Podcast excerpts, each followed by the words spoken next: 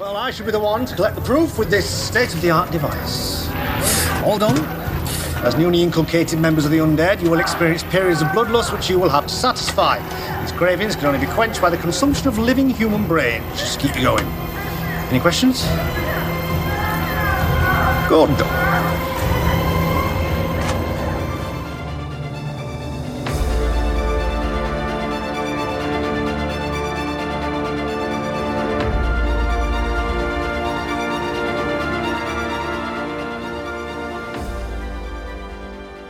Hey, pals, welcome back to the show. I'm Mark. And I'm Steve. And I'm Lara. Hey, Lara's back. Yeah, welcome, welcome. Thanks, guys. so, uh, yeah, we didn't get Witcher out to you guys with Lara and Steve, but eventually we'll go back to it. Yeah, there's a lot of time because there's not a lot of content out there eventually. so we will get to it at some point uh, to finish up the last of what was it, the Henry Cavill yeah, the Henry, Henry Cavill Witcher. Mm-hmm. So, but uh, for now, we are continuing our coverage with uh, Good Omens season two. So keep in mind, this is a spoiler-full podcast, which I don't really think this is spoilerful since a lot of the listeners and viewers have out there been able to watch the show from the time it's been on. It's been out for a while, and we just haven't gone back to it there have been times like I took a week off, Steve took a week off. We just didn't, and then yeah. Rob has been out, so we haven't gone back to it. But eventually, we will finish this up. We're gonna we plan to finish this up this week with three and four, and it's spoiler for spoilerful, blah, just like I stated, and uh, obviously with five and six, we'll finish up uh, the season. And then after that, obviously, we'll get to Loki. But like I said, this episode, episodes three and four of Good Omens. So episode three is I Know Where I'm Going, and also featuring the minisode The Resurrectionists or Resurrectionist. Mm-hmm. Is it mm-hmm. just one? and uh, you figured out the deal with the minisodes, Steve. Yes, yeah. I, I, think I think TV podcast industries clued me in on it. That the that's the title of the B, basically the B story, the the episodic part of this. Yeah, of this series is these mini. They're calling him the minisode flashbacks. That, yeah, the flashbacks that are within the episode. Think of them as minisodes. I think they're just incorporated within the episode. yeah, it's a weird, it's a weird way of wording it for for the titles to to put it, and it, it does come up on the screen when you pause it in Amazon Prime. It comes up and says featuring the minisode, you know, the Resurrectionist. So it, that's the actual title, but still, it's a little, it's a little strange. It's like, why would they just like put it in parentheses or something? Maybe I don't know. I that confused okay. me too. I was yeah. for a little while clicking through Prime and X-Ray and everything. Like, where's this mini Yeah, I, am like going to YouTube, going, "What's the mini? Where's this mini sode at?" You know, and it's like it's not showing up. I'm just, and then, like I said, I think it was TV Podcast Industries. I think it was their podcast that mentioned that that's the title of the, you know, you got the serialized main storyline Story, with, yeah. with Gabriel and and Heaven and Hell, and then you've got each episode has its own episodic mini sode minisode. Yeah let's just we'll use their word for it. I but the, well it, it's it's actually something that somebody had online. That's why i have that in there. Actually i think that was in the title it is was, that's what i'm saying. Like when you pause amazon if you pause it on amazon prime yeah. it's at the top of the screen. It says that whole all those words come up as the title of the episode so. Okay. So yeah but my feeling is, it's just the episode. yeah, mm-hmm. or flashback or whatever. So yeah, I see it as a flashback and a continuing episodic uh, tale of Aziraphale and Crowley or Crowley. Crow- Crowley, I think it's Crowley. Crowley. Yeah, yeah, they call him Crowley, but uh, I like saying Crowley. I've heard it both ways, like Aleister Crowley, but because he's kind of you know he's a demon. Anyhow, uh, the synopsis for this, uh, Steve. Heaven sends the angel Muriel in disguise to spy on Aziraphale and Crowley. Uh, Aziraphale drives to Edinburgh to pursuit in pursuit of his clue and learns a little about a lot it's a weird sentence. the couple's the couple's visit to Edinburgh in 1827 involves grave robbery, a statue, and an unfortunate encounter with a vial of laudanum. In the present, Crowley is in charge of the bookshop and is disappointed by human beings and the weather. So there we yeah, go. The the weather and how it interrupts uh, a coupling, as it were. yeah. Uh, but uh, yeah, uh, I, it's funny too thinking back because we we covered the first two episodes, and you know I really like the second one, but I'm really catering more towards two and four now. But I still like three, and one was a great setup. So that's my overall thought. Mm-hmm. uh, I I just like the uh, the different views within it uh, of like uh, Aziraphale and Crowley's relationship and how it progresses, and then even in the minisodes, you you get Mhm. to see how their relationship over the eons have prospered and how and you can see their dynamic, and that's what I enjoy about this. Yeah. Uh, it- it- we get to see it, it's there's a kinship there that that you can't break, and I don't think heaven or hell could actually break it. So I, I think that's what is so amusing to this because they're complete opposites, but they still are great friends together. I don't know. Yeah. I mean, I, for my part, I think I'm enjoying the the flashback, the minisodes, even more than the kind of main storyline, the a the the main plot, because it's just so. Right now, I mean, we can see from watching three and four together, we can I can kind of see where it's going with that main Mhm. plot, you know. But it just it doesn't. That story just to me is not. I don't know. It's it's not as compelling as I'm enjoying the the flashback uh parts of the episode more than the like I said the the a plot line or whatever you want to call it. Yeah, I I think this season is overall just not as plot heavy as season one, Yeah. but I think there's a lot of focus on character building, especially with Aziraphale and Crowley here. We're d- getting a lot more of their backstory and more of their character building. Mhm. Um, so this episode is was my favorite so far in the series. I love it mostly because of it's kind of a vehicle for that very quirky British humor. And I grew up watching Monty Python from a young age. My uncle worked for the P- for PBS, and so Oh wow. he got me into watching Monty Python when I was like six, seven years old. So I love that Mhm. quirky British humor. And I love that the minisode took place in Edinburgh, which was a place that I visited like three, three or four years ago. And Nice. it was so amazing. I just loved it. So it just gave me those nice feels of uh, Edinburgh, which is a bit of a, uh, I describe it as a, a total Tim Burton town. If you ever go there, Yeah. it's, it's got all these dark spires and castles, like right in the middle of the city. So it, Hmm. it worked perfect for a uh, grave robber storyline. Nice. Well, especially when Elspeth actually when they when she when Aziraphale goes, "I'm Mister McFell," uh, and then she kind of is like, "Oh, English," like because Edinburgh is literally part of Scotland, uh, right? Am I correct, Lara, in stating that? Okay, yeah, because is it uh, is it is it a different island than Great Britain or is it the same? I, No. I'm, I'm so not a geography person. Like it was just like three four years ago that I realized that Great Britain is technically an island, and I'm like, it's a pretty big island, but yeah. uh, like I feel like an idiot. Like I was in my late, like I said, I was in my late forties before I figured out that oh, it was from a, an episode of Lost where Yeah. uh, Desmond is talking about it. He's like, oh, Great Britain is an island. Okay, so Scotland. Where is Scotland in relation to Great Britain? Or Is is it it, It is north? north of yeah. it is north of Okay. England and Wales. Yeah. It is Okay. up north and um, it, it does have some smaller islands as part of it, but it is the main northern part of uh, the UK. okay? Yeah. Okay. And there's always some sort of like hostility between, you know, Scots and English and Welsh. Yeah, because I've yeah. been to They don't Wales. have a great history. no, they Yeah. don't. I, I've been It's to like the Wales, north we and didn't go to south of Scotland. America. So yeah, You're a Yank. okay. But uh, yeah, uh, uh, the, one thing with me, the only way I know about it is through Iron Maiden because their uh, their manager is Scottish and he comes from Edinburgh.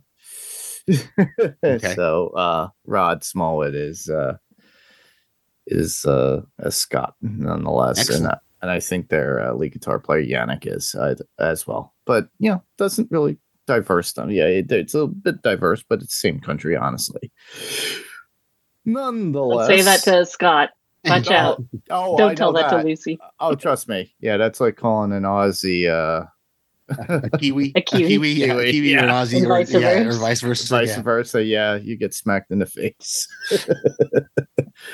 or or a soccer ball, football to the face, actually. um but all right, yeah, I, I think overall, I think we like this episode, and from what I could tell, th- there's parts about it that I do truly enjoy, but th- there's certain key parts of the the this show or the episodes, I should say episodes, and you know the episode or slash minisode, and I think we have uh, a basis of like what we're going to talk about.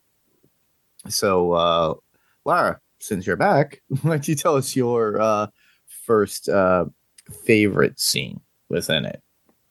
Okay, uh, I think um, start off with the Minnesota minisode mm-hmm. of the Resurrectionists. Um, it's the name of a bar in Edinburgh, but it actually is also um, the story of these grave robbers that Aziraphale and Crowley encounter in 18th century Edinburgh.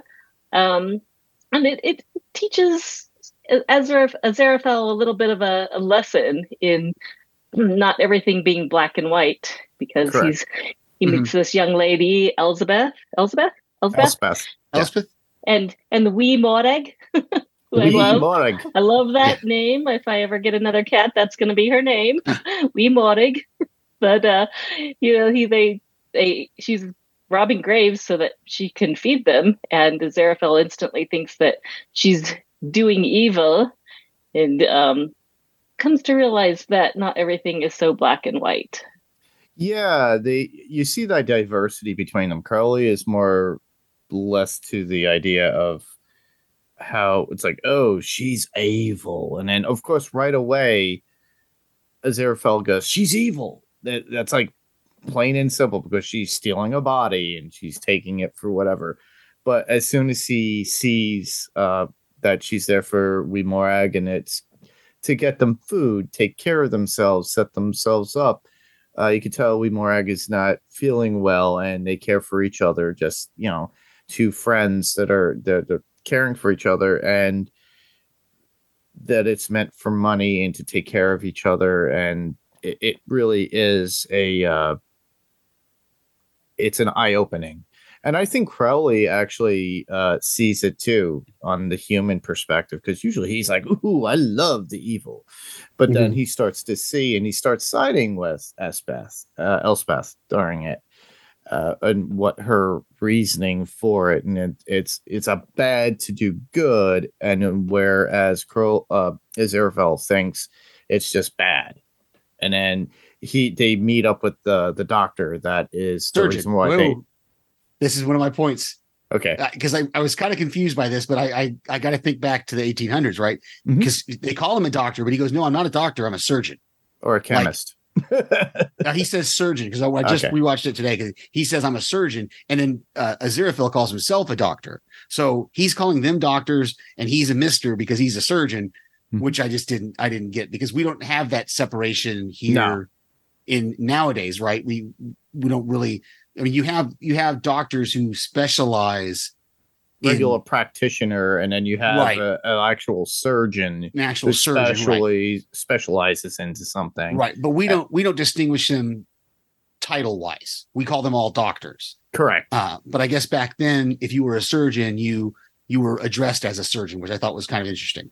Yeah, and you know, he he convinces Aziraphale that what they're doing is good because he's like, well, I have to teach my students how to cut into a body and how to identify places and the fresher cadaver I have to, you know, teach them on, the the better they're going to learn. You know, he shows them those jars of that of that stuff that he has. He's got a tumor that he took out of a child, you know, and uh, all that kind of stuff. So it's, it's it was an interesting conversation between Aziraphale and, and the surgeon when he's convincing Aziraphale that this whole grave robbing thing is actually good. And we do learn about laudanum. Mm-hmm. So, and uh, what it what it does. Elspeth uh, does nick that from the doctor or the surgeon, actually. Yes, but I did yeah, like, like, that discussion of, uh, you know, what is good and what is bad, and that surgeon sets himself up to seem like he's doing the virtuous thing by taking these uh, desecrated bodies and um, doing research on them, which is a good thing. But he also sits there and he's like, you know, we just don't have enough murderers because uh, if we had more murderers around here, I'd have have, more more, availability to bodies. Sounds they like get something out of Frankenstein. Mary Yeah. Shelley there. Speaking of, now that you know, October's not too far away and Halloween's not too far either. Ah. But uh, that actually comes from that as well. That that also gave me a, a little bit of hint of that. And That's you know, as morbid as it is, I like that. Mhm. Um, well, Steve, did you have one that was favorite? But you already went Um, into searching yeah, one. I already but kind of thought the surgeon, the surgeon doctor thing, and, and all that was was uh, was a really good discussion. Again, that's the um, I did I did notice you know the running gag. I think it goes from uh, episode three and episode four is Crowley consistently in the bookshop carrying a stack of books and then just throwing them off to the side. Like that, that's a runner that they've been doing for, for the, both these episodes because Aziraphale's been gone. And it's just, I'm just like, where is he? What is he doing? Why is he carrying those books? And then he'll just throw them to the side. And I'm just like, what? What are you? So yeah, that for me was one of those moments every time that happened. I know that was in kind of the A plot story, but uh, um, but yeah, his his manipulation of the weather, trying to get it to rain, and he gets the he gets the two women under the awning, but of course, before they can kiss, the awning Ah, breaks and, and they just get yeah, just get, Operation Lovebirds doesn't go well that uh, Mhm. without a hitch, uh, with a hitch that he wants. But yeah, uh, it, it, they tried. Mhm. you know, they're still trying. They they both want that to happen. It's their infatuation with uh, the human condition, I think, Mhm. and Mhm. and Yeah. how they relate to each other. It's as if they're examining humans to in their relationships so they could have better relationships.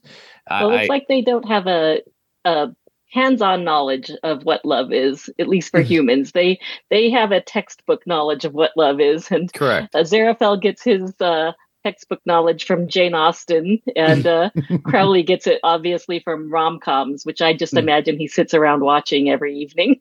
Yeah. yeah. Yeah.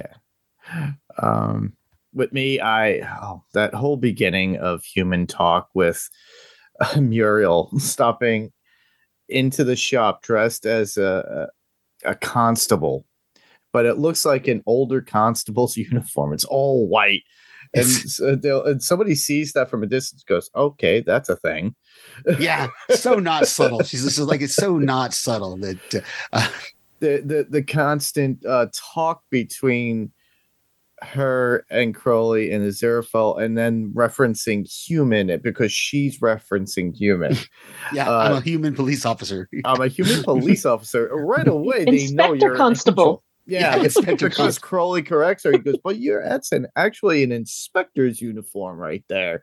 Well, I'm an inspector. It was a constable's constable. uniform, but she said she was an inspector, and she's like, Right. "Yes, I'm Inspector Constable." Yeah. Yeah. so, So- it's that the heaven has no clue as to what happens on earth and how things are so they and I uh, love that. I love that quote from uh, from uh, Crowley when they when he and uh, Aziraphale go off to talk, and uh, he's like, "I don't know how you, I don't know how you guys remained in charge." And Aziraphale says, "Are we actually in charge? Are we really? Do you really? It's you know?" oh man And I love that she sits there and, and she she catches on really quickly that she might have um, revealed herself as not being human. So she Yeah. sits there. She says, "I've been here the whole time. I've been here 200 years. Yeah. yep like it's not a big deal for any human to be around for 200, 200 years. years Yeah. yeah, they Yeah. have no That's concept obviously of time mid midlife right there.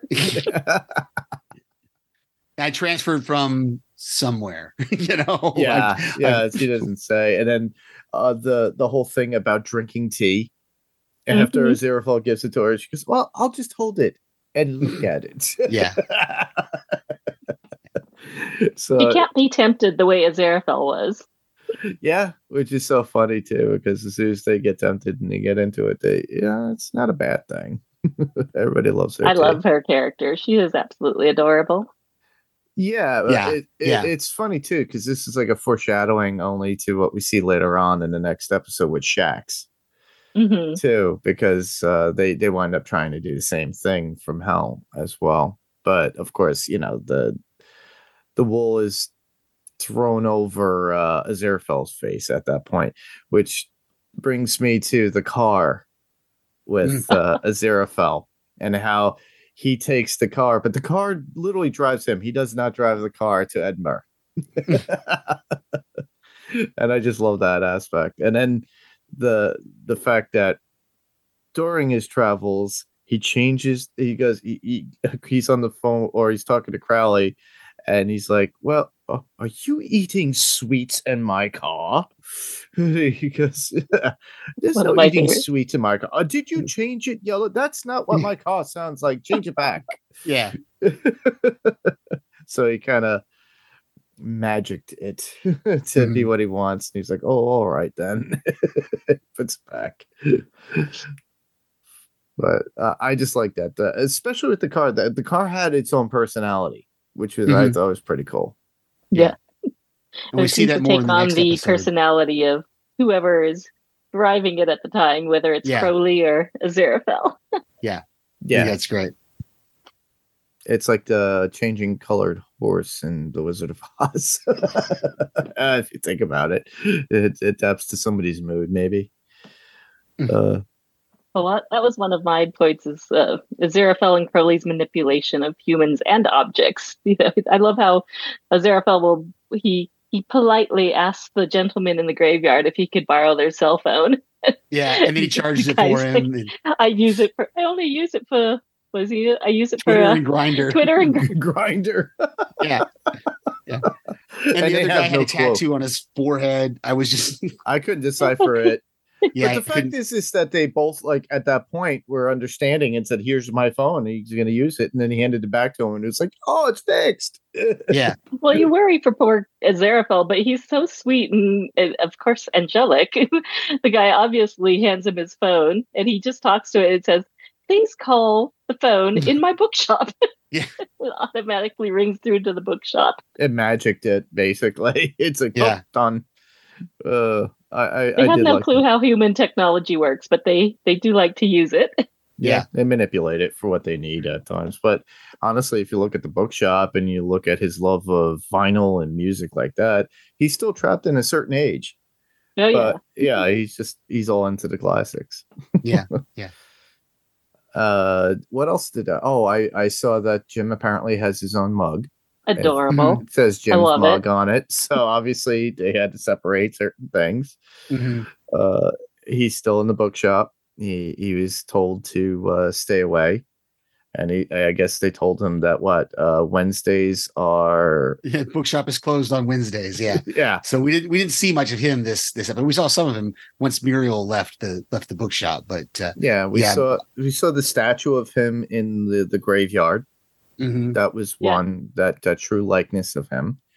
Uh, we saw the likeness of him that Aziraphale must have drawn of him, which was perfect. It looked nice Mhm.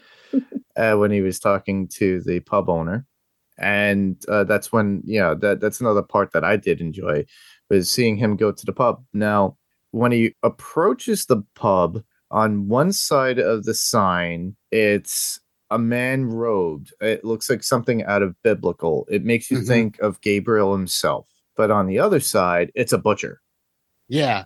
So I, I was I didn't notice it the first time. The second time through, I I noticed that change. and it made me think of what the the pub owner or the uh the bartender states stating that yes he did come in and he was in this wonderful gray suit and they're masons and he knew that they were masons from down the road or something but there was somebody else so it's making me think that gabriel the reason why that pub was chosen it was like destined for gabriel and this other person who who knows who it it could be. It could be somebody from hell because Gabriel Mhm. came from heaven. Right. And it was like a meeting place. And I don't know. That it it had it just like launched ideas in my head. I was like, there's something going on there, and there's something there's like a there's gotta be a clue to the ending episode that brings everything together for each because uh the book of job that we dealt with in episode two steve obviously they got Mhm. that whole story wrong completely. Mm. Yeah, yeah. We talked about that last the last episode. but it was amusing nonetheless. It, it, it- they had their own little go of it and put their little twist on it. So but this one same thing. We find out it was a year ago to that everything was happening with the jukebox and the buddy holly song coming in. And i thought that was pretty cool Mhm. because it, it kind of opened up, and that's what these are the little things that Aziraphale finds out, and he's all excited about. And I'm a journalist. I forget what it, what he mentioned he was exactly, but it was basically a journalist. Yeah. I'll step into the confessional here and just let you guys know that I have already seen the whole series, but I'm not going to give. I'm not Okay. dropping any spoilers. Okay. I'm not even Okay. going to hint at that the I, fact that I I've been know loyal things. to it being like uh, episodically, or even if we're Mhm. doing it doubling up. I, I've Mhm. watched just those two episodes. Yeah. That was not going to work further. for me and my watch partner, who's my young Yeah. teenage daughter, who couldn't wait to watch this. So Gotcha, as soon as she, we got the chance, we watched it together. That's totally cool. understand. That's still cool. I, I a friend of mine, my friend Teresa, actually watched it as soon as it came on that day. She watched the whole thing through. I said, "What are Mhm. you gonna watch now?" She goes, uh, "There's something else." she goes, "I'll listen to you as you uh, cover it, and then uh, I'll watch it again." I was Yeah. like, Yeah. "Okay." But I, I I know those people. I'm one of those people too. It's like if it's on Netflix, I got to breeze through the whole thing, but I'll forget majority of half of it, and then we do when we do the podcast, I'll watch it. But in this case, I wanted to watch it episodically. yeah. but yeah, that that's all that I had within this. We pretty much have every little bit that that came in. Did you have something else there, Lara? I saw in the doc that uh, you wanted to bring up.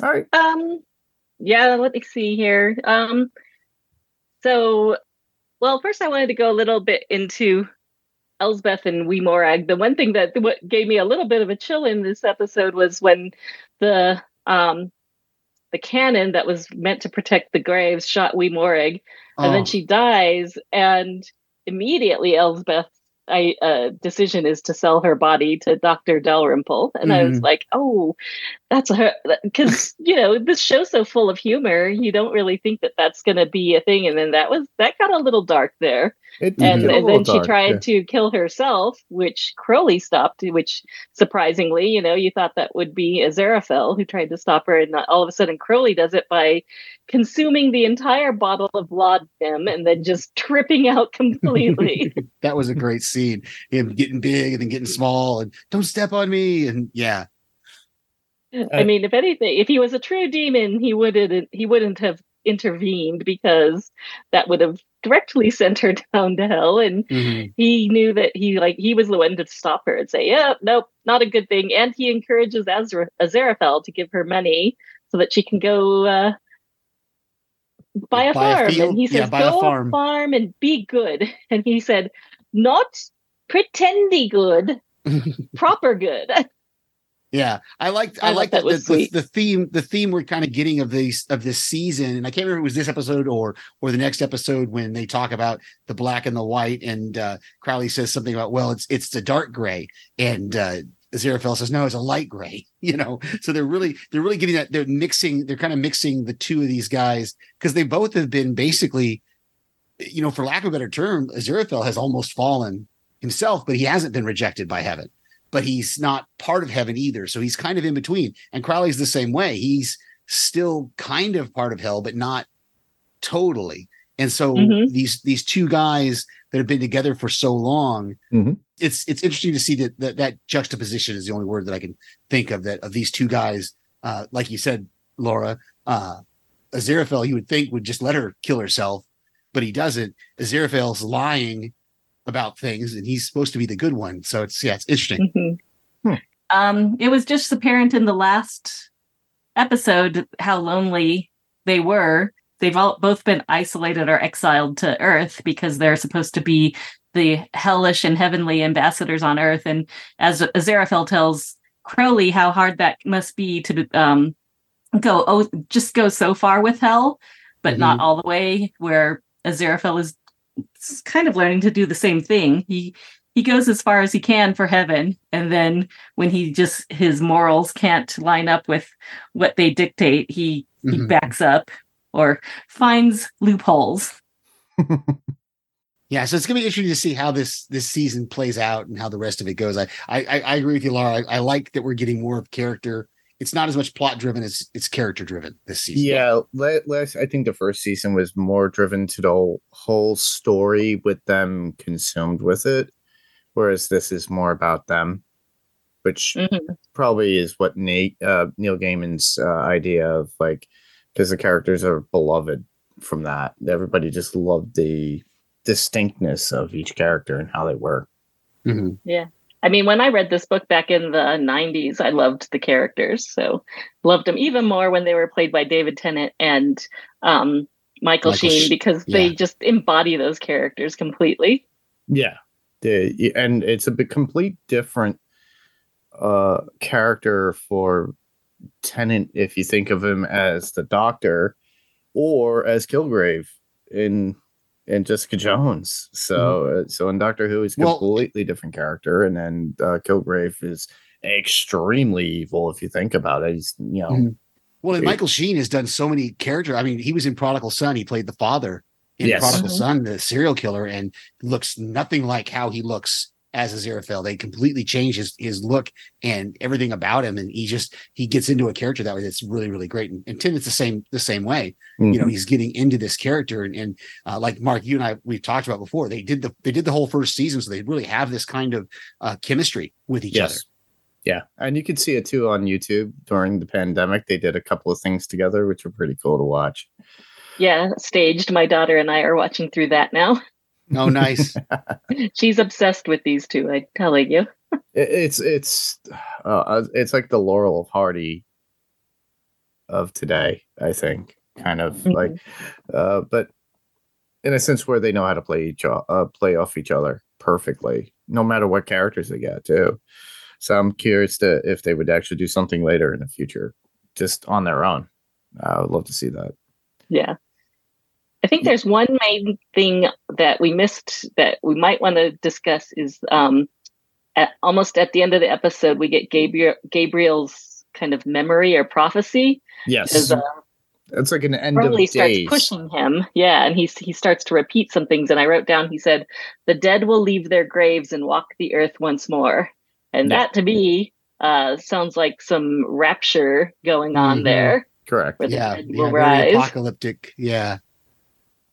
Yeah. because that is yeah one of the things that is talked about in the i don't know if it's revelations or the rapture but yes it's the the rising up of the dead with the 2nd Mhm. coming of christ Yeah, Yeah, it's it's interesting. I don't I won't I don't want to get into the theology of it and all that because it's it's it's so convoluted a lot of times.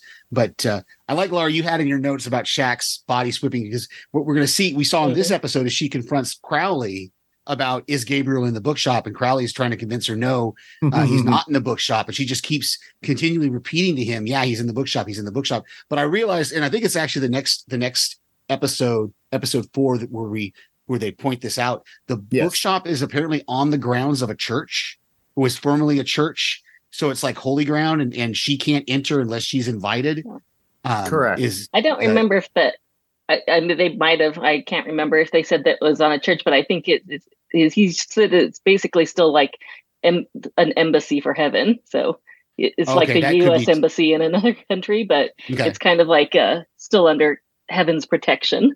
Okay. even though uh, heaven didn't know where it was exactly because Mhm. maybe it's because he was an angel and he opened it up as his own being. Since he's an angel from heaven he has jurisdiction over it so they have to be invited in very much like a vampire into your own home. Mhm. yeah the angels can can go in. It's just the demons that can't. Yeah yeah. Well even still they do ask for uh, an invitation. Lo- look at uh, muriel. She got asked to come in. She Oh, asked to come in yes. as well. But the, it's still funny how whether it be Shax or Muriel or anybody that looks at Gabriel, they don't see him, Mhm. Mhm. and it's only Aziraphale and Crowley that that know that that's Gabriel. Gabriel. yeah yeah and i because still their n- minor miracle that they were supposed to create their very undetectable minor miracle apparently was uh 25 lazari strong I thought that was I thought that was great when Crowley brings that up in this in episode three where he says, "Oh, that's how you measure the strength of miracles. How many people it could bring back to life." You know, and and I I still wonder. I'm still a little bit on the fence about whether it was their miracle or whether Gabriel did something to, you know, jack up the power of their mir- uh, their miracle or just his mere presence of being in the shop when they did their miracle jacked up the power of it because you you would think Or maybe what just- was when what was inside the box that we didn't know. that Mhm. could be also and we're still we're still seeing this fly that's flying around that we don't know what that is what you know what the the fly of it all is so uh that's gonna Um, be a Schrodinger's later. cat. Who knows? Mhm. but uh, yeah. Um, was there anything else that you guys? had? Well, that was in my notes, Steve, that the Shax's switching bodies like that reminded Mhm. me of Fallen with Denzel Washington, if you've ever seen that. Mhm. Oh yeah, Yeah. Where he's trying to to, to defeat a demon and the Mhm. demon just keeps jumping from body to body. Yeah yeah That was pretty cool. Actually, I, I like that scene. And um, I just was going to say because I'm a, I haven't been listening lately, but I I used to be a really avid listener of the Lore podcast, which always tell recounts uh, unusual and bizarre, sometimes surreal stories from history. And um, this story is actually based on these body snatchers in 1827 Scotland in Mhm. Edinburgh. Okay. And uh, if you go back I think it's Lore Podcast 47. I looked it up today, but I didn't actually have time to listen to it. They talk, they discuss um, how the rise of modern medical surgeons and doctors and needing to explore human bodies actually led to this rash of body snatchers in that Oh, time wow. period. And I think there's even more to the story, but yeah, I I love how Neil Gaiman is always trying to weave in actual unusual usually events from history and from mythology and from um, religion and stuff like that into his works. If you've ever read any more of his works, especially in The Sandman, they do that a lot. Yeah. Yeah, Mhm. as well as American Gods too, especially Yes. the the depiction and the structure of the those uh, those particular religious deities that they had within that. That was a that was a show. The first season was done very well. The second one kind of fell off after a while with the writing. yeah it was not good No, but all right. So uh, we can move on to season four. chapter four Chapter four The Yeah. Hitchhiker featuring the minisode Nazi zombie flesh eaters. Uh, I love it. I love it. Uh, good deed of picking up a hitchhiker on his way back to Soho proves to be a serious mistake. In 1941, Crowley and Aziraphale encounter some surprising adversaries, old and new, as the Nazi spies who almost entrapped Aziraphale return as zombies from the dead, intent on preventing him from attempting a bullet catch on the West End stage. That's a little misleading because really they weren't trying to stop his trick. They were just trying to prove that he and Crowley were working together. That's literally what it was. They were trying to catch You them in the act of working together, and uh, that way they could bring it to Beelzebub and be like, "Aha, we got them!" And then they could We're uh, knock, knock off the punch card for the the, the, the zombies. The miracle blocker, yeah. Hell's TMZ. yeah, literally. They literally. were trying to kill, catch them in the act. Yeah, uh, I actually really like this one. I, I think it just it had the zombie element, but also had it was the minisode was literally within that 1941 Nazi Germany, and then they had that, and then of course we get to see a Nazi, you know, get eaten by a spider and defecated out and to a fly and then uh wash rinse repeat over and over Mhm. again meaning his eternity which thankfully that would be for a nazi a german nazi uh for that time.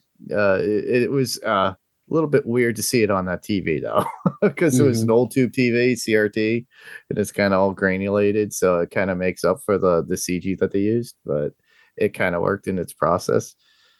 But I, I just really enjoyed this. Uh, I just loved the minisode because of the time it was in, and I just, uh, I, I don't know, maybe it's because I, I was as I was watching it, the the the Nazi Germany part of it, of like the bombs and everything, especially with the whole introduction, it's like, well, we'll find out if the bombs could kill us or whatever, and then they were gone and they were dead. But uh to see hell the way it was and the hell that it was to get into hell with all the paperwork that you have to go through Mhm. and it just reminded me something way out of beetlejuice hmm so Yeah. i was like yeah Tim, yeah, and it, because if you remember when they they wind up being dead, Geena Davis and uh, oh, forgetting his name, but Jeff uh, Goldblum. Jeff, not Jeff Goldblum, No, oh no, Alan you're right. Bal- Not, Alec Al- Baldwin. Alec yeah, Baldwin. there one you of the go. Baldwin. Yeah, Yeah. Well, speaking of Be- Beetlejuice, we're supposed to get Beetlejuice too, but who knows with this uh, writers strike and and uh, we'll see. We'll SAG after. But it, it was pretty cool. And then we plus we get to see a little bit more of Beelzebub and how she's involved with locating Gabriel wh- while sending out Shax. It's like that her right hand person to send down to do the dirty work to get Gabriel back. And I thought yeah, that I was thought that was cool. an interesting aspect of the storyline of Beelzebub kind of being in charge of whatever that section was, or, or several sections kind of being uh, not really but like they always they also talk about taking his his body or taking Gabriel to Satan. So I wonder if we're going to see Satan this season or not, or if it's just going to be Beelzebub. I thought that was an interesting aspect of it. The fact that, that Beelzebub is kind of like a um, wouldn't be the CEO, but would be the person just below the CEO, maybe. Like if Satan is the CEO, then you have Beelzebub, who's the whatever Regional CFO. corporate manager. Sure, there you go. Assistant to the regional corporate. Yeah. um, but yeah, the, the guy with the eye patch, you know, that we've seen him a, a few times uh, th- throughout the, these episodes. But uh, yeah, that was that was an interesting scene, showing us kind of getting a glimpse of what hell is like. Yeah, I actually, well, I thought this episode, I like the creepy beginning with Shax as the hitchhiker. That gave me nice, like, goosebump vibes. Uh, got a little bit dull for me the first time in the middle, which is funny because it has zombies and demons. And it should be interesting. Yeah. But on second watch, I, I got into the fun of the horror of it and everything and uh, enjoyed it a little bit more. Well, the humor of it, of the zombies, is what really got me because I just like that. Uh, it's like that Shaun of the Dead Mhm. goofiness of everything, and especially when they're conscious zombies at that point and Uh-huh. aware, even though they still have to eat the person that they see in. Uh, what was it? The a magic shop. that- The magic shop. no, Oh, well, the- yeah, the church also, yeah, but yeah, yeah, they, the church in the beginning, so they got full full up on that, and then of course in the magic shop, yeah, and then yeah, and then the antics that they had. It's like, sir, all the sleight of hand tricks are over back that way. yeah, but yeah, yeah, I I really enjoyed it overall. Uh, it, it kept me captivated, motivated. I don't know, maybe with the bullet catch, it just gave me that point of the prestige. And just like, no, I want to go back and watch that movie now. yeah. with Hugh Jackman and Christian Bale, hmm and uh, that that was a big point in that movie too.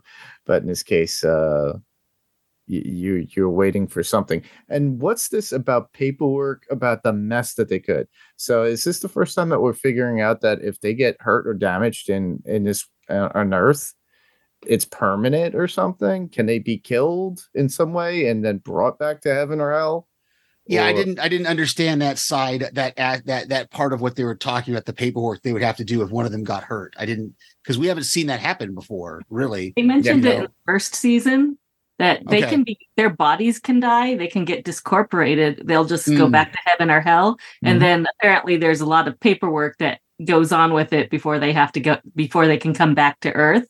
And Okay. we Ah, saw okay. in first season when Aziraphale got into the holy circle, he got sucked up into heaven. And then he had to fi- kind of find his way back down to Earth again, but he Mm. didn't have a body to return to. That's why he had to uh, possess Madame Tracy. Okay. And Crowley was stuck in hell at one point in the bathtub, I recall, in the first season as well, and he had to find his way back. It wasn't Crowley. It was Wasn't? Aziraphale. Yeah, I They remember they switched- Oh, switched. that's they- that's they- right. That's right. I forgot. It's been so long. they switched bodies so they could they could each endure the torture that they were going to get from uh, heaven and hell. yeah, so. because it was a switcheroo. I forgot. Yeah. oh, well, the things that we have to go back to now makes you want to go Mhm. watch watch that season. yeah, I did like getting the return of the three Nazis from season one, though. So we did get. Yeah. Uh, you know, I had I had mentioned um, when I wrote to Derek at TV Podcast Industries that I kind of missed seeing some of the characters from the first season, and I was hoping we'd get maybe Anathema or um, Mhm. uh, Madame Tracy or someone again, but we got the the Nazis. And we find out their fate after they get bombed. They go to hell and they're given the option to become zombie zombie spies for hell. hmm Yeah, I thought that was great. And then and then at the end when they when they yeah, you know finish their mission, but they don't they don't actually uh, succeed. Uh, they're they're like, "Are you not going to turn us back to human?" Oh no, no, you're eternally going to be a zombie now, living on Earth. And so I wonder if they're going to come up later as zombies, uh, either in this season or possibly the next season. Uh, They got away, so maybe Uh, next yeah. season. and he said that they would be that way forever. You Yeah, know, eternity, literally on Earth, walk to walk Mhm. the Earth. Now the question As is, is as his left arm falls. yeah, he goes here, hold this. But they, I'm curious though if they bite somebody, if it, it's uh, something that becomes infectious, or it's just something that's just mystified zombieism for that they have to roam around like that forever, and that's their hell. Mhm. That's the, basically their living hell if you think about Mhm. it. But at least they're not going down there with the spider and having to deal with that anymore. No. Right. Which is a worse fate? Hmm. Yeah. Think about that. Well, they get the num nums for the brains too, so they get a little, you know, sweet taste of that at least. So these are Return of the Living Dead zombies. They have to go for the brains. Yeah. They don't just eat anything, any old human. They got they got to go for brains so that they Yeah. can uh, get the residual thoughts. but they're 'cause not that going to eat one dries. zombie, But when they're not going to eat ate dries. meat- So They're not what? they're not going to eat dries. Isn't that how the song No. goes? he continues the song that the the uh, was, the, was it the groundskeeper that they ate was singing. yeah, and he just continues the song because it's Mhm. stuck in the brain and that he ate. Yeah. I thought that was pretty cool. His That was verse funny. coming up again. Yep. Oh, another verse. Oh no. Mhm. uh, yeah, I do agree with you though. With uh, Shax in the very beginning, uh, it's like she she just basically pestered Aziraphale the whole time Mhm. to get the information. I know where he is now, and of course, you know, later on we see her. She gets there. She can't get in, but he goes, "You're more than welcome to look around, Mhm. and you won't And find Gabe- anything." and Gabriel's in the background. Hello, customer. you know, and it- she can't see it. yep, she doesn't recognize him. Uh, They they did their their miracle exceptionally well. yeah, Yep. Yeah. It's gonna go too well at the very end where it's like we have to show him to this person. well, we then they gotta do another miracle. Oh, that's more paperwork. And I like what a bad liar Aziraphale is because she she mentions Gabriel and she's she's like Gabriel who? Oh, oh, I don't know Gabriel. That's that's like someone who works at Apple who's like Steve Jobs who? I, I don't know this person. yeah. Steve Jobs. oh. oh. Oh, okay. Uh, this is part of the minisode. Uh, I do like the fact that Crowley was actually willing to deliver. uh, What's the name of this uh, of the show that they were doing at uh, the theater? Was the, the ladies of of Lancelot? He's a Camelot. Camelot. Camelot, Camelot. okay. Yeah. and then uh yeah he's there to deliver the liquor but of course the liquor gets the 80 bottles of lick uh, whiskey gets broken because he was parked next to the church that got bombed Mhm. and then that's where they get into this whole thing where uh because the magician was arrested by the nazis uh i forget what it was for conspir- um Deserter. oh he was a deserter Yeah, he was a deserter. Right. I Right. thought it. I thought it was some sort of, um, you know, working with the, the other people, but and then uh, he offers up his magics. Mhm. So I thought it was pretty cool. The fact that he goes, I could help. Uh, I could help with the thrifty digitation. And he's there farting out with his hands. Yeah. I love how Michael Sheen has he says, I have skills in prestidigitation. He Mhm. says it with such flourish. yeah. Yeah. Flamboyancy of it, and now it's like he, he's there. You, you know, he's a showman. Mhm. but uh, the fact that they actually have to go to the magic shop, and of course, Crowley is actually trying to be helpful and saying, Mhm. "You're a great magi- magician. You can do this." And it's like, wow, this is something positive from Crowley at this Mhm. point. It's not negative. He's actually trying to help and support him. Yeah. And he's then- like, yeah. Yeah, he's like, you're going to be a professional. You're going to be a professional musician. They're going to pay you to be a musician. You know, so it's means you're a professional. Yeah, I thought then when the was guy- so sweet. yeah, I, I thought it was pretty cool. And then they get Yeah. to the magic shop, and of course, the magic shop owner calls him an amateur. what? I'm not an amateur. I'm working the West End. Mhm. of London.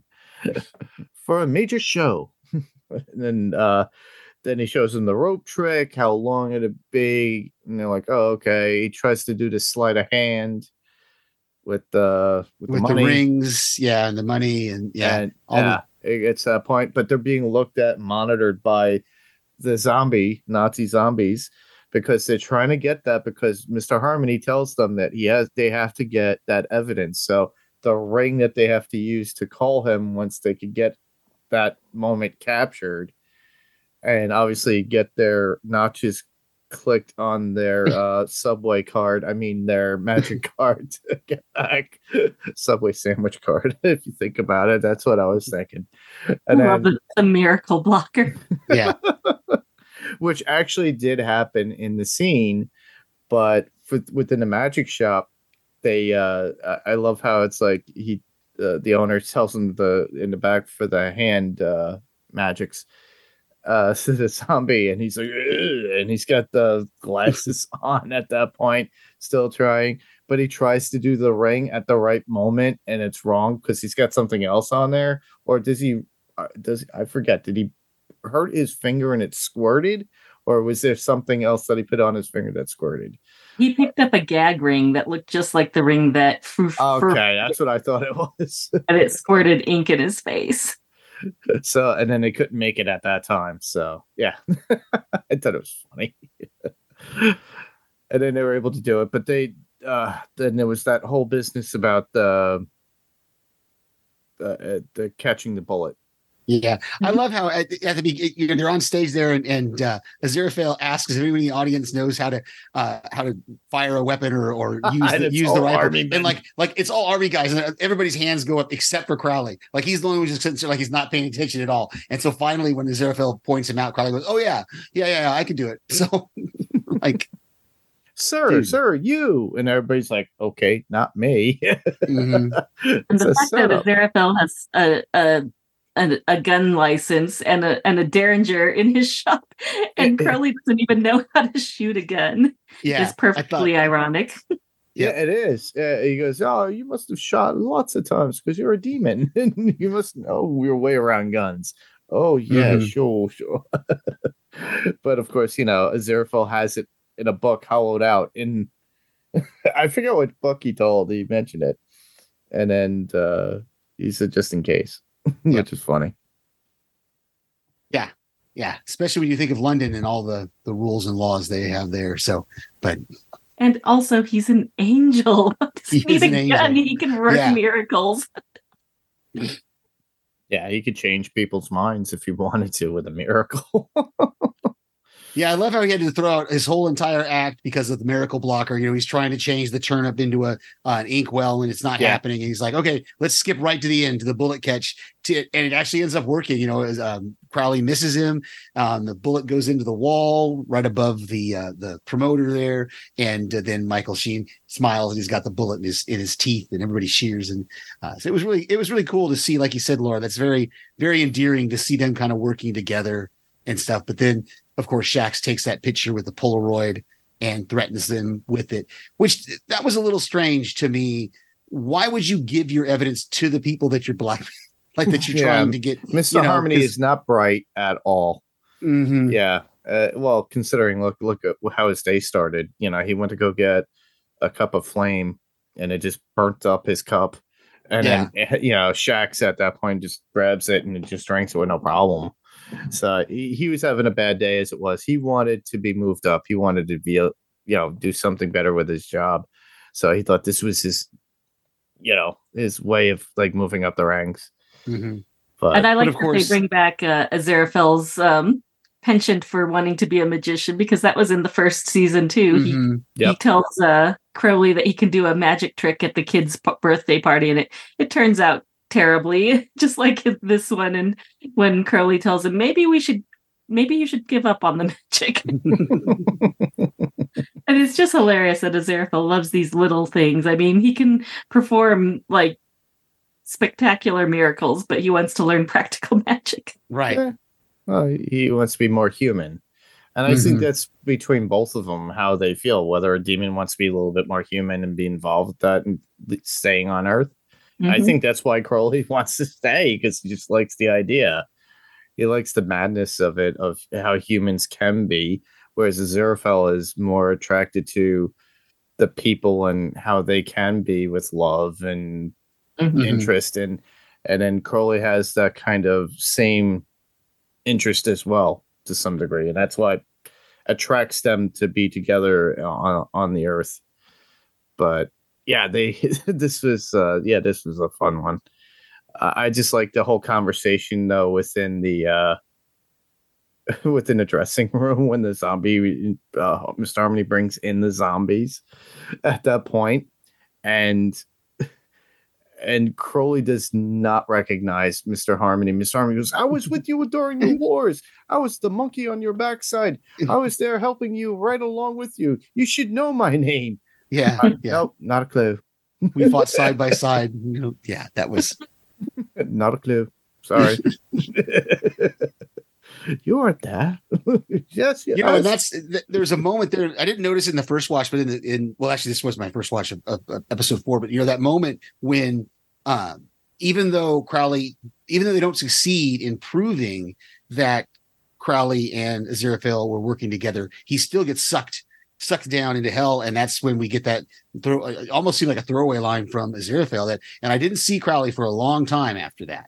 And so we now we're going to have to have some sort of a time jump of when's the next time they're going to see each other because 1941 he got sucked into hell. Hmm. Uh, Actually, in if he- Edinburgh, is it okay? after he had his laudanum and he did his good deed, even though he said that's he was okay. Mad on mad on laudanum that made him do Okay, okay. Now I'm confused. So maybe 1941 was the next The time he saw time. him again. Yeah. almost 100 years later. So okay, that's that. Now that makes sense. Thank you. I Uh-huh. was a little confused. I'm getting the two episodes mixed up in my head now. Which actually tells us exactly what happens with laudanum to them at that point. I wonder what it, it does that to Crowley, but what would it do to Aziraphale? I'm curious what that Mhm. would happen. What would happen to him? Because you got a demon that would do that to a demon, but will be a different effect onto uh, Aziraphale? Yeah. Okay. Anything else? I just love the depictions of heaven and hell as basically two very different workplaces. Mhm. Hell is like the worst factory style office you could ever see. It's got bad lighting, it's got cramped quarters, no windows, it's um just Dirty. It's dirty, yeah. Disgusting, and yeah. hell heaven is almost the opposite but just as bad it's it's Yeah. completely uh generic and sanitized and you know n- not a single uh extra or personalized thing nothing to give it any warmth at all Yeah, Right, uh, it's right. like not a spot of dirt anywhere, and Mhm. and it's just so yeah, like you said, it was too sanitary, and on Mhm. top of that, it's too bright. whereas with, it was with- everywhere yeah, wh- whereas with Hell, it was a little bit different. But you also have that recording that introduces everybody to where they are, and it's Mm. constantly going. So think of working in that condition as a demon. As you're doing paperwork, you got to hear this over again Mhm. and again and again. and we find out that hell is just red tape petty bureaucracies and, and lots of paperwork Yep. But uh, the, the one note that I had that I thought was very funny is uh, when they uh, were trying to practice the the bullet catch, and they were trying to go over and how they were going to do everything. Uh, Crowley's American accent to to Aziraphale, and it's like it was it was pretty funny. It's like the the typical British uh, humor of how how they how how the English th- think of Americans when Mhm. they speak. but uh, yeah, that was it for me. If you have anything else, That's all I got. The only thing I looked up in the you guys can debate me if this is right or wrong. And uh I had thought about this a while back, but if we were to give Aziraphale and Crowley their D and D alignments, I believe that Aziraphale would be lawful good and Crowley would be chaotic neutral. At first I thought chaotic evil, but then I looked up the uh definitions and lawful good is a lawful good character typically typically acts with compassion and always with honor and a sense of duty. However, Hmm. lawful good characters will often regret taking any action they fear would violate their code, even if they recognize such action as being good. Whereas chaotic neutral is a chaotic neutral character is an individualist who follows their own heart and generally shirks rules and traditions. Although chaotic neutral characters promote the ideals of freedom, it is their own freedom that comes first. Good and evil come second to their need to be free, which sounds a lot like Crowley to me. Mhm. Yeah, it does. Yeah, he does it for his own self intentions and his curiosity. I think. And I I, know- felt it was not chaotic evil because it said that chaotic evil characters are they care more about their freedom than even the lives or well-being of anyone else. Yeah, Where it's it, yeah, Crowley.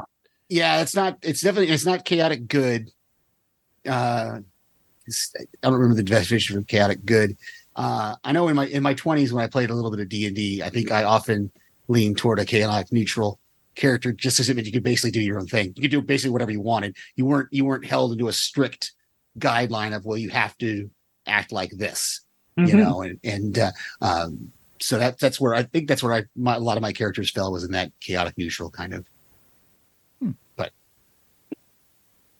just thought it would be interesting to uh, figure this out since they're both trying to pull and push each other a little bit Mhm. towards the center again you know because they they uh crowley tries to pull the good out of i mean as Aziraphale tries to pull the good out of crowley while Mhm. crowley tries to get him to uh shirk the rules sometimes when he sees that it's not going to line up with his morality or Aziraphale's morality Mhm.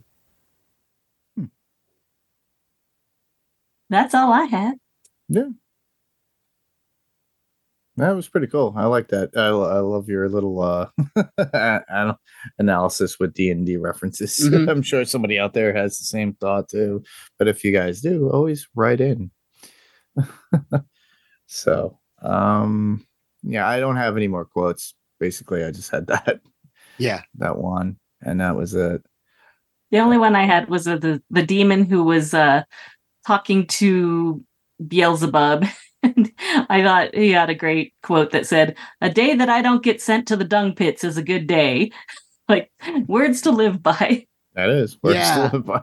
I, and I'm intrigued. I'm intrigued with Mr. Uh, was it Shax or Mr. Hart? I guess it was Shax who approached Beelzebub about wanting to attack the bookshop. Yes. And uh, and uh, she says, you know, she says, "Well, are you are you uh, telling me to do that? Do you want me to do that?" And Beelzebub's like, "No, I'm ordering you to do it and, and take all these all the forces of hell against the bookshop." So it's going to be interesting to see um, that play out over the next couple episodes because, of course, Gabriel being the supreme um, archangel. Mhm. You know how is that gonna how is how is that fight gonna go? Um, Mhm. be interesting to see what uh, what happens there. I'm I'm intrigued by that. Like I, I'm uh, I want to see how that's going to get depicted on screen. I think it's going to be interesting. Same here. And of course, we need the we need the uh the finish our storyline with the two women and with Muriel doing her investigation. Mhm. Uh, you know, we didn't talk about that in episode three when she goes into the coffee shop and is talking to the um the black woman, the African American woman, Ina. uh, Ina. Thank you. Um, about love and what her well, you know, what kind of things she she thinks about about love, and so get out of my shop. You know. Yeah. So, Yeah, she stopped that pretty quickly, especially Mm. because the woman who came in for coffee earlier said, "Oh, so someone's got a particular type of kink." mm-hmm.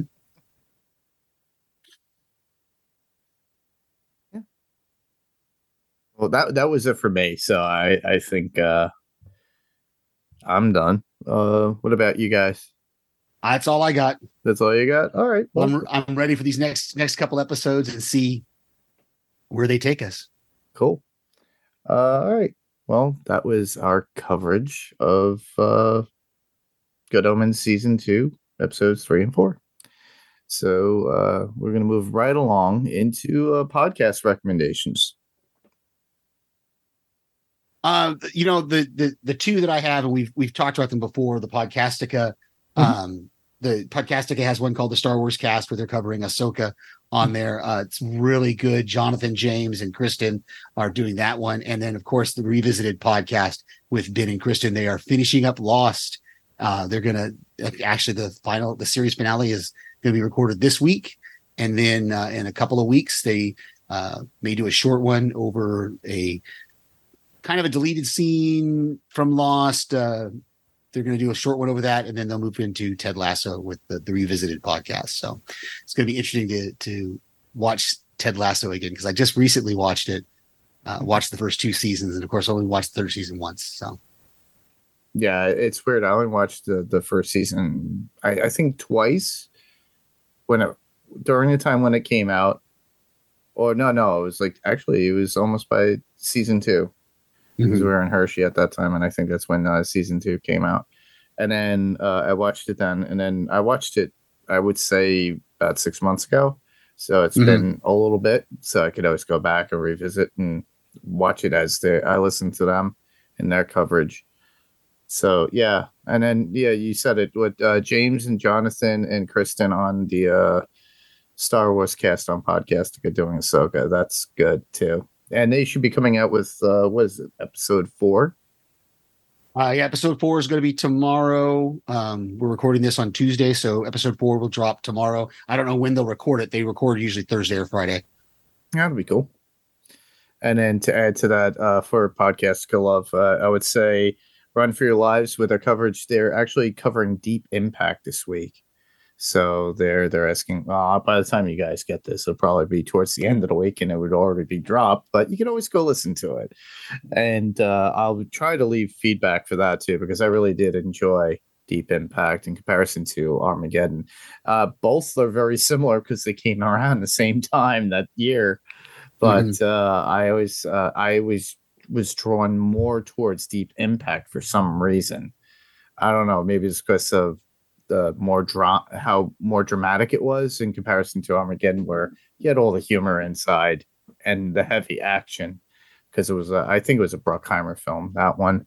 But with Deep Impact, it was a little bit more dramatic because you had Téa Leoni and she wasn't playing your typical comedic style. She was playing more of a more serious, dramatic character. And then we had Morgan Freeman, who was probably one of the best presidents on screen. so uh, I'm looking forward to that. And then uh, obviously, uh, just to promote what I was doing recently, I was just recently on Fantasy Picks Movie Edition, and we did our top five movie posters that are out there too. So you could check out what we thought. You know, it was like a kind of like a fantasy pick kind of movie poster poll. Uh, unfortunately, there was issues with uh, recording the first time, so we had to record it again. Uh, that's what happens when computers crash in the middle of recording. But uh, yeah, you can check that out too. So obviously, you know, like I said, Run for Your Lives on Podcastica with uh, Deep Impact, and then uh, Fantasy Picks Movie Edition uh, with our top five movie posters of all time on uh, Pirate Corps Entertainment. Great. Lara?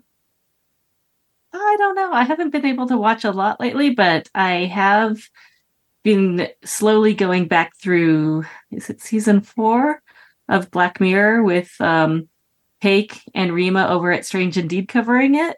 Yeah. That's been a really great season. So I am down to the last episode and I've enjoyed all the ones that I've watched this season. I'm going to watch the last one and then who knows by the time I'm done with that, I might try and go back and finish watching Mike Flanagan's Midnight Club. Midnight Mass. because Or I- Midnight Club. No, yeah, Midnight, Club, yeah. I only got Club, halfway through that. I didn't get to finish it the first time.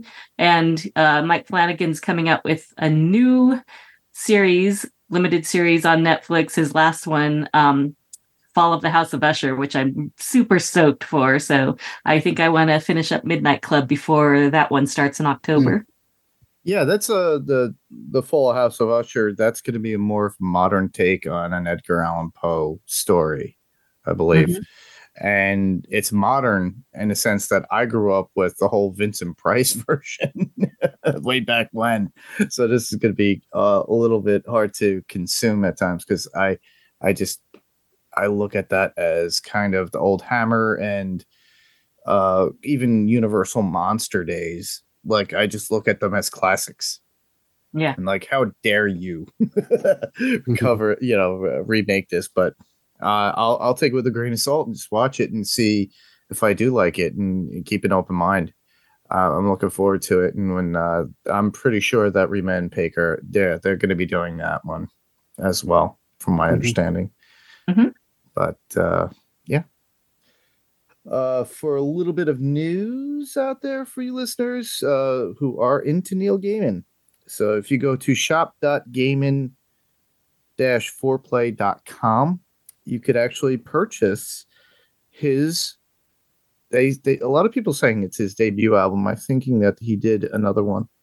it just says new album, but it's called Signs of Life, and uh, it's with the four play string quartet, and uh, they have colored vinyl editions. They have the CDs as well, and you could secure it on that. I will leave the link below in the, the show notes so that way if you guys are interested in purchasing it so uh aside from the wga strikes and the uh, actors uh guild the sag aftra strikes that are going on mr gaiman is hard at work making music too as well and uh he's also a teacher so there are a few presentations going on at bard college i have not looked when he is scheduled but you could always go there. You could always go to the Bard College website because that he is a professor there, and he does. Um, they do sell tickets for those events that he does.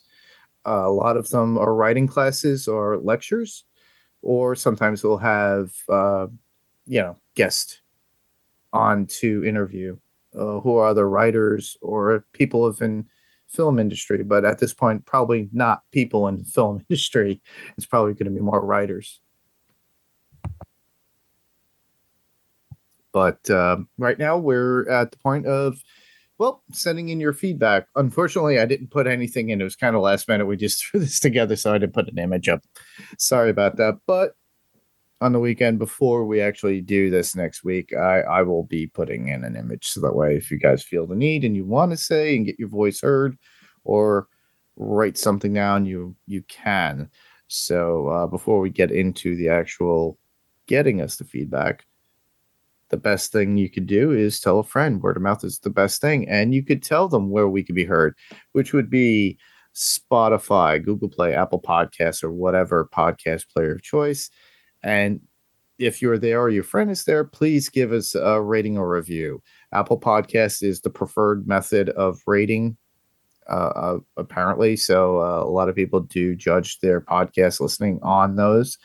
Uh, we've had a few. I think we have a total of six or seven for panels to pixels. I have a total of five on Adrenaline Cinema podcast. So it's a, it's a great thing. So if you guys could you know do that, it would be greatly appreciated. And if you could actually write notes because they stand out more.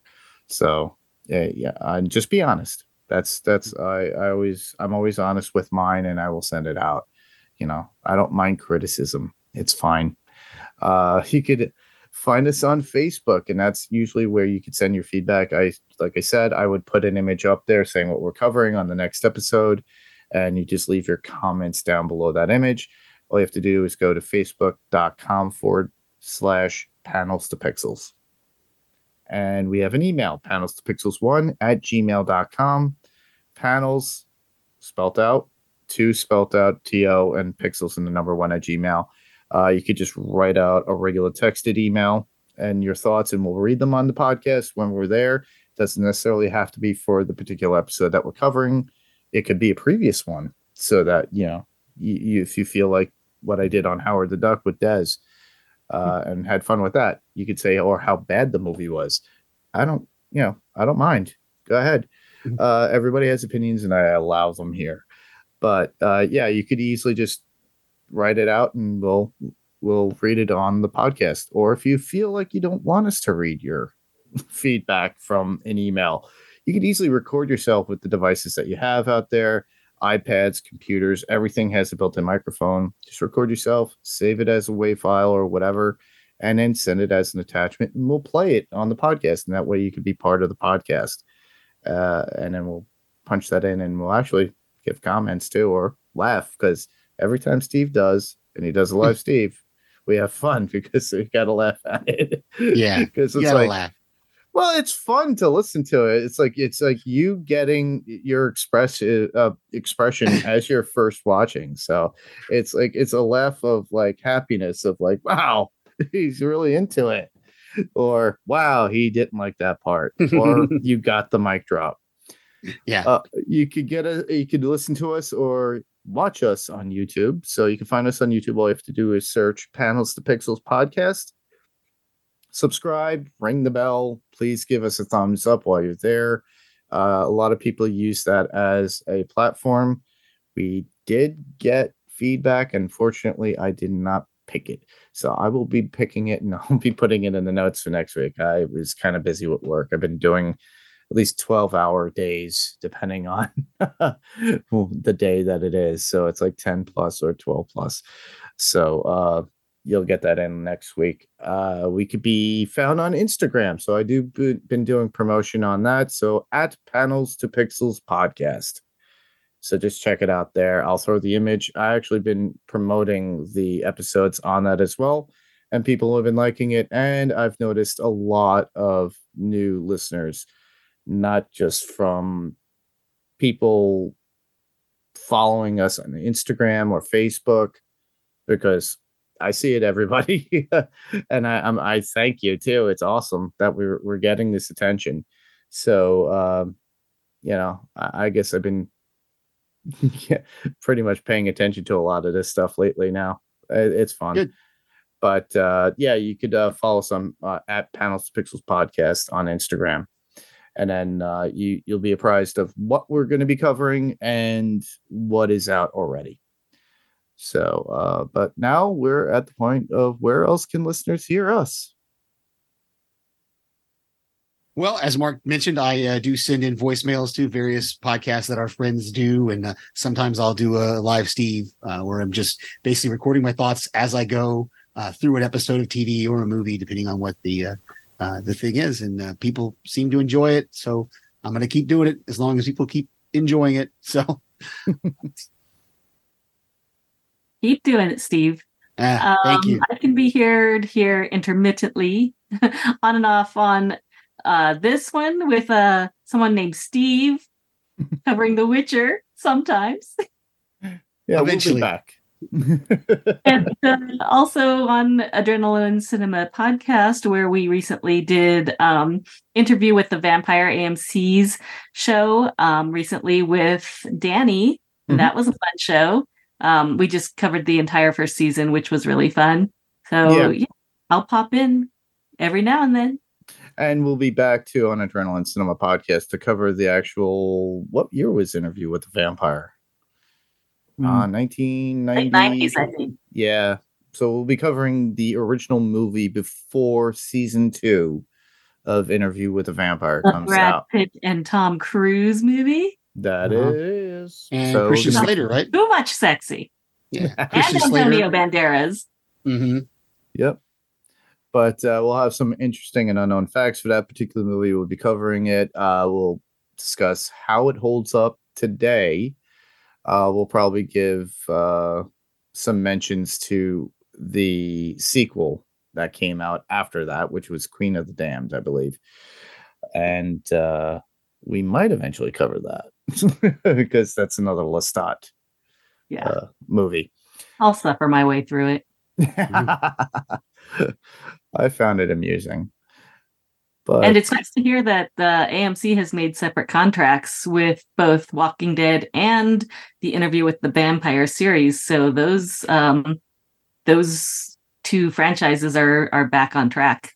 they're back on track. There were amendments that were made through SAG AFTRA and the and they were written before the WGA strikes. So since they already had them in the can, just like with Kevin Smith, who I follow as well and and have met a bunch of times and interviewed here on this particular podcast. Kevin is filming his new feature, the 430 film. So he was able to get an amendment. So AMC was still able to do that with Walking Dead related content as well as with Interview with the Vampire. So they're starting to make certain sort of amendments because they know if they fall back, on this stuff, a lot of the content will be out there. So, uh, you know, the strike should still keep going. They should come to some sort of uh, compromise on both ends. And I do agree with the, the, Writers Guild, and I do agree with the actors. They all should be paid in some way. Uh, that's just my thought. But you know, it's the higher ups in in the uh, the film industry and and TV industry at this point and hopefully they'll come to an agreement and then we'll be back on track and we'll have more content for you. So uh, with that that was our episode of pounds to pixels on good omen season two episodes three and four. Look forward to uh, season two episodes four well five and six. So uh, we'll be doing that next week. So check that out and check uh, the media that we mentioned so that way you can be up to date. So i am mark. I'm steve and I'm Lara. Same podcast, different panel, different pixel. And this was Panels to Pixels podcast. We will see you on the next panel. Good night, night. everybody. Good night.